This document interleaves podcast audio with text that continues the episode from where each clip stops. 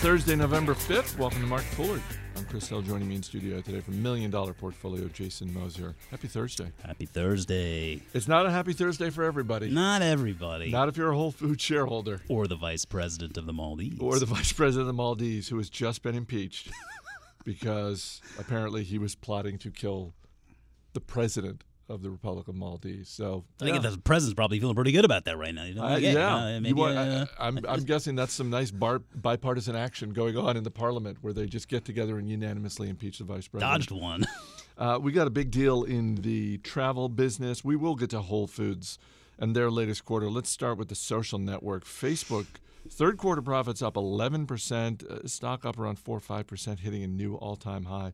And mobile, holy cow, the mobile revenue that they are bringing in just continues to rise. yeah, I mean they have made they have made the move uh, to mobile and, and and done it successfully. I mean I don't think there's any question about it. Which I mean in this day and age is is extremely important. I mean we we obviously talk about businesses like Google and how they're coping with this move to mobile, how it sort of takes you out of that browser environment and, and more into the app environment. And Facebook has done a nice job of, of building a collection of apps that really are becoming uh, just sort of the go-to places. I mean, between Facebook and Instagram and and uh, Messenger and WhatsApp. I mean, I, it, it is. I mean, the real question to me at this point with Facebook is like, at what point do their user numbers begin to kind of lose meaning you know? I mean because they are so big. We know much like apple's cash much like the sun rises in the morning chris uh, we know that facebook is going to report these just absurdly large user numbers.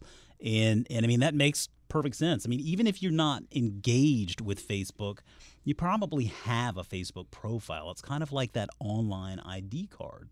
Uh, but ultimately it's all about monetizing that platform right? And so far it seems like they're doing a pretty good job of it. I mean they they are still quite a ways behind google as far as generating revenue but they do they do generate very attractive operating margins more so than more so than google. And i think that's what really encourages investors today about that because of there's there, there's so much potential down the road. I think you know you so instagram has uh, 400 million monthly actives messenger now 700 million uh, whatsapp 900 million I think you know the two questions for me with Facebook, and ultimately I fall on the the, the bull side of this argument anyway. Um, I think that Facebook is certainly going to be a market beater uh, for for years to come. But how will advertising ultimately play out with these with these services? You know, will there be you know incremental uh, advertising opportunities. So I mean, you, or, or is it just kind of a trade off, one for the other, like Facebook versus Instagram? I mean, I they I have to believe like if you're if you're on Facebook, well, most Instagram users probably have a Facebook profile. Most Messenger users probably have a Facebook profile. Uh, most WhatsApp users probably have a Facebook pro- profile. So it'll be interesting to see kind of how they're able to to sort of leverage those resources that these big platforms have across the number of platforms that they actually have and any platforms that they you know will buy in the future um, and then the other question is just in regard to whatsapp um, I mean, I was hoping for a little bit more clarity there because it's coming so close to 1 billion users at this point, which they've always kind of used as a benchmark. It's at about 900 million plus now. Um, I mean, I, I wonder how long the market is going to tolerate the. Well, we think there will be opportunities to monetize as we scale these products. I mean, listen, man, that was a twenty billion dollar acquisition. So, I mean, at some point, I want to know how you intend to at least turn this into some money, um, especially given Messenger because they seem kind of like the same thing. But They do. I don't know. I think that as long as they keep putting up these numbers, as long as the profits are coming in ahead of expectations, and as long as the market cap grows, I mean, that's the thing. I mean, we talked before about one of the things about stocks in your portfolio that are losers over time, they become less and less consequential to your overall portfolio. Mm-hmm. That $20 billion price tag becomes smaller as fa- Facebook has crossed the $300 billion market cap. It's now the sixth largest company in the public market. So Yeah. I don't know. I, I, I think they will need to start delivering on more clarity with WhatsApp, but I also think that that only becomes a a more significant issue if they just come up with a quarter where they miss big.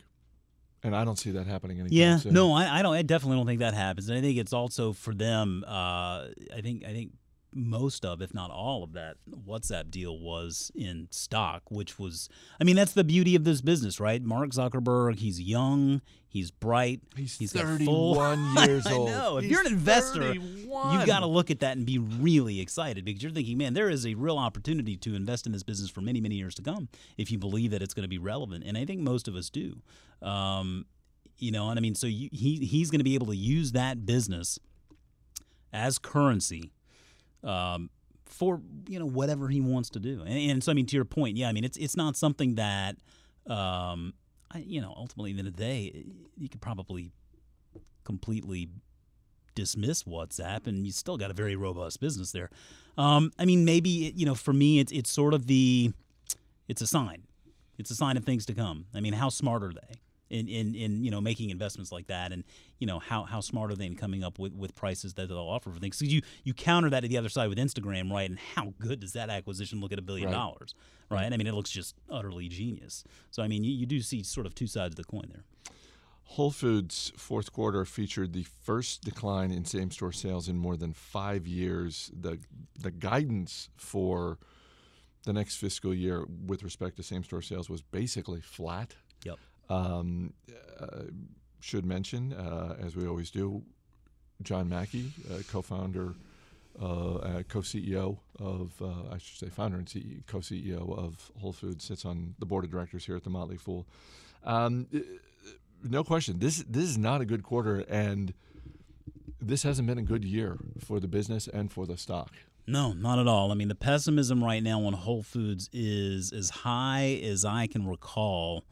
Um, and, and honestly, in my opinion, it is 100% completely warranted. And I mean, you know, no offense to, to Whole Foods leadership guys. I mean, I, I love the store. I go there often. Um, and, and I think that, uh, you know, there are still reasons to be optimistic because of the opportunity that exists in growing that store base. Um, but but they I mean to your point I mean they they are they are witnessing what I think a lot of us were calling out a couple of years ago. Our concern was the competitive um, the competitive sort of uh, arena there is is is getting just just more robust. I mean, you're just seeing more and more stores out there offering organics and naturals and and things like that, and really kind of juicing up the experience and making it just sort of a better place to go. Um, and Whole Foods has always prided itself on on having just extremely high quality food, which it does. Um, you know, therefore, they're not going to be able to always compete on price. And when they do compete on price, what's going to happen is what we're seeing uh, this coming year. We're looking at margins taking a, a you know rather significant here in the coming year. Um, and and so anytime you have a, a thin sort of margin business like food retail is.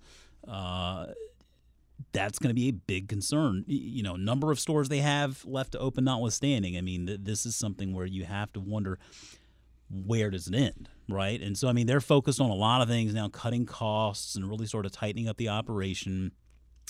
Uh, you know, they're, they're going to be opening up the 365 by, by Whole Foods concept, which I, I mean, personally, for me, I feel like they're going to really need to be careful with that idea because they have the potential, I think, maybe to open themselves up to a new market, but it, it could certainly alienate a lot of Whole Food loyalists out there, and, and it could also, you know, it could also, uh, you know, come come back to, to haunt them a little bit, and just and just sort of a little bit of a loss in brand equity there. But there there are a lot of question marks out there right now with Whole Foods, and so I mean, what we're seeing is the market right now doesn't really, uh, you know, have time to stick around and, and wait for the answers. They did announce uh, a buyback, a stock buyback of a billion dollars. Yeah. Uh, certainly, uh, in terms of timing, it, it, it looks pretty good because Mhm. the stock is a lot cheaper than it was. Uh, um, I, and I'm wondering if at least part of the case for this stock today is just the fact that it's been so beaten down. I mean, I just one of the thoughts I had when I was sort of l- looking through the results and and looking at the reaction. And by the way, the, the stock has ticked back up. The ine- the immediate drop was more substantial than what we're seeing right now. So it Yeah. so it is as the day has gone on, the stock has ticked back up a little bit. But one of the things it reminded me of is a couple of years ago when when Ron Gross was talking about Microsoft and he was saying this is like just on valuation terms you look at this stock it is priced for no growth whatsoever and that's kind of where Whole Foods stock is right now it's kind of priced for no expectations of any growth of any kind for the next year. And I just sort of look at that and go, wow, you know, if they have just a little bit of a grow, uh, you know, a little bit of growth in the next 12 months, uh, that's going to bode well for the stock. Yeah, I mean, this brings their market multiple, their earnings multiple, certainly more in line with with uh, you know competitors just in the in the general space. Um, you know, and Whole Foods, I think, always sort of commanded a, a, premium because of the brand equity, because of the fact that they were able to maintain some pricing there. We're seeing that pricing disappear a little bit. You know, every quarter you hear them talk about investment and pricing. That's code for price cuts, and that that means that margins and profitability are going to be witnessing some pressure there.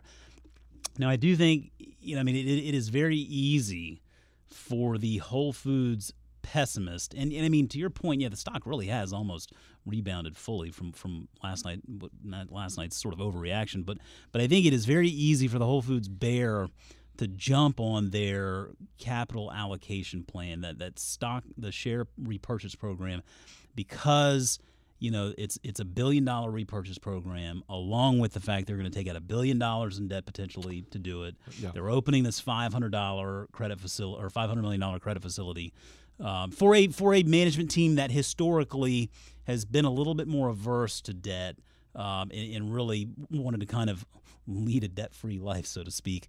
Uh, now, I, I mean, I think it's easy to pile on there. Now, now to kind of to counter that a little bit, I mean, I, I do think that if shares represent an opportune buy at these levels, then this could be a very good use of capital. Doesn't matter whether it's you know you're using debt to, to, to do it or not because debt is so cheap, right? I mean they can they can raise this money for, for not much. Um, I mean it's certainly better than if they're doing it in an environment where, where rates are, are uh, you know a lot higher. So I mean that that remains to be seen exactly you know how how opportunistic they are here, but they they are intending on utilizing the, the money for repurchasing in the first half of this new fiscal year. I mean when when John Mackey was asked, I think that was the very first question on the call was, tell us a little bit more about this repurchase program, and he said and I quote, "We think Whole Foods is a compelling buy at these prices." End quote. So it's clear that management feels like there's value there, and this is one way they can return value to shareholders because I think they also know that growth is going to be more challenging here in the coming years, not unattainable, just more challenging. And in a business like this where margins are already, you know, tough to come by, uh, you know, I don't know that we're going to see sort of those halcyon days of Whole Foods when they were, you know, commanding pricing like they used to be. Expedia is buying HomeAway for the tidy sum of $3.9 billion in cash and stock. Expedia already owns Orbitz and Travelocity. If this goes through, they'll just be adding to their portfolio. Well done for anyone who owns shares of HomeAway because that stock is popping. It's actually popping above the buyout price. The buyout price is around $38 a share. Right now it's trading around 40 what yeah. is that? Is that is that is that optimism that, as at least a couple of people have suggested, Priceline might swoop in and make an even better offer for HomeAway? I think that's very reasonable to at least wonder. You know, I mean, I think that uh, we've talked a lot here recently about the um, the consolidation in the travel industry. I mean, we're seeing a lot of stuff here recently, like obviously with Baidu and Qunar and Ctrip, and you know, um, I mean, Priceline and TripAdvisor partnering up together more, and uh, so, so this acquisition is obviously a shot at playing more towards that uh, Airbnb style market opportunity in this in this sort of sharing economy that we're finding ourselves in. And, and I think that it's it's perfectly reasonable to think that there could be a competing bid that comes in here. I mean, HomeAway, you know, they they've they've dealt with their challenges here over the past couple of years, but it's not a bad business by any means. I think they've grown sales at a reasonable rate. They make you know relatively healthy amounts of free cash flow. Um, they're certainly participating in a market that seems to be growing, and so and so for Expedia, I mean that's sort of the Pepsi to Priceline's Coke, I guess, and and uh, Priceline has a lot of resources at its disposal. Uh, you know, we're talking a lot about TripAdvisor right now and MDP. Um, what we want to do with that position. TripAdvisor earnings are later tonight after the market closes. And I think if I wasn't, if I'm not mistaken, I think actually TripAdvisor was uh, doing pretty well, you know, on this this news as well. I mean, I think you're seeing just generally a lot of optimism in this area because it's such a huge market opportunity. So, yeah, I mean, it's it's it's certainly good for uh, HomeAway shareholders, and I, I, I wouldn't be shocked to see another offer come. But but with that said, it sounds like Expedia really wants it. Well, and Expedia shares up around three four percent as well. I mean, eh, that's always my gut reaction whenever I see company X is buying company Y, and both stocks are up at least. You know, Yeah, my- my- usually it's one or the other, right? Usually it's one or the other, and and when they're both up, I always look at that as okay. m- Nobody thinks Expedia is overpaying for HomeAway. hey, there's a lot of optimism on this deal. That's good. I think there's reason to be optimistic. I mean, it's it's a very attractive market opportunity. I mean, it, it is one I think that is going to offer a lot of opportunity for investors over the coming you know five years, which is why we are so uh, optimistic about it. You got a, a, a travel recommendation? Maybe not the Republic of Maldives, although it is lovely. I was gonna say, I mean, like the Maldives, honestly, is just a is just a beautiful place to go. Um, I mean, I, I I still I still can't get past the trip we took to Hawaii this year. To me, that was like that was one of those things we really wanted to do uh, for the girls while they were young, but when they were old enough to where they could really get a lot out of it. And and for me, like the icing on the cake was finding that place where we could go swimming with the dolphins on TripAdvisor. Yeah. Because then, I mean, like we, we I was able to surprise them with that. I mean, it was just one of those. Eh, maybe I'll have that experience again in my life. I, I, I am not counting on it though. But, but it was so much fun, and it was like that feeling. You know, like have you taking your kids to Disney World? Yeah. Okay, so you know that feeling you get when you see them there, and it's more fun than you even remember probably going as a kid. Yeah. And that's the kind of feeling I had when we did that. I'm looking at them and I'm thinking, my God, this is more fun watching them than, than I just could imagine. You know, having having fun of my own. Un- then- unless you're in Hawaii and a hurricane is bearing down upon you, Yeah. Hawaii does not. Hawaii is worth the trip. yeah, And if you live on the east coast of the United States, it's a haul. I mean, it's It's a haul. It's, it's, uh, let's face it, it's a haul if you're going from the west coast of the United States. But it is it is gorgeous, and in particular, I my favorite is the Big Island. Well, because that's- you've, you got the ocean, you you got all the sort of tropical beach that you picture, and then you can also go to an active volcano, and it's like being on another planet. It is. It really is. I mean, we we flew into Kona. We were on the Big Island, and, and I mean, it was just. Uh, you know what blew my mind was walking up and down the beach, and I even periscoped this just because I thought it was so fascinating. Like you just walk up and down the beach, and you see these huge green sea turtles, like just ha- hanging out there on the beach, like, "Hey, what's Yeah. up?" You know, and you're you're like right next to them, and you're thinking, "Man, the nature is just." It was it was it was great. I would go back in a heartbeat. Thanks for being here. Thank you. As always, people on the program may have interest in the stocks they talk about, and the Motley Fool may have formal recommendations for or against. So don't buy or sell stocks based solely on what you hear.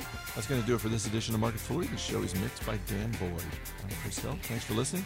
We'll see you on Monday.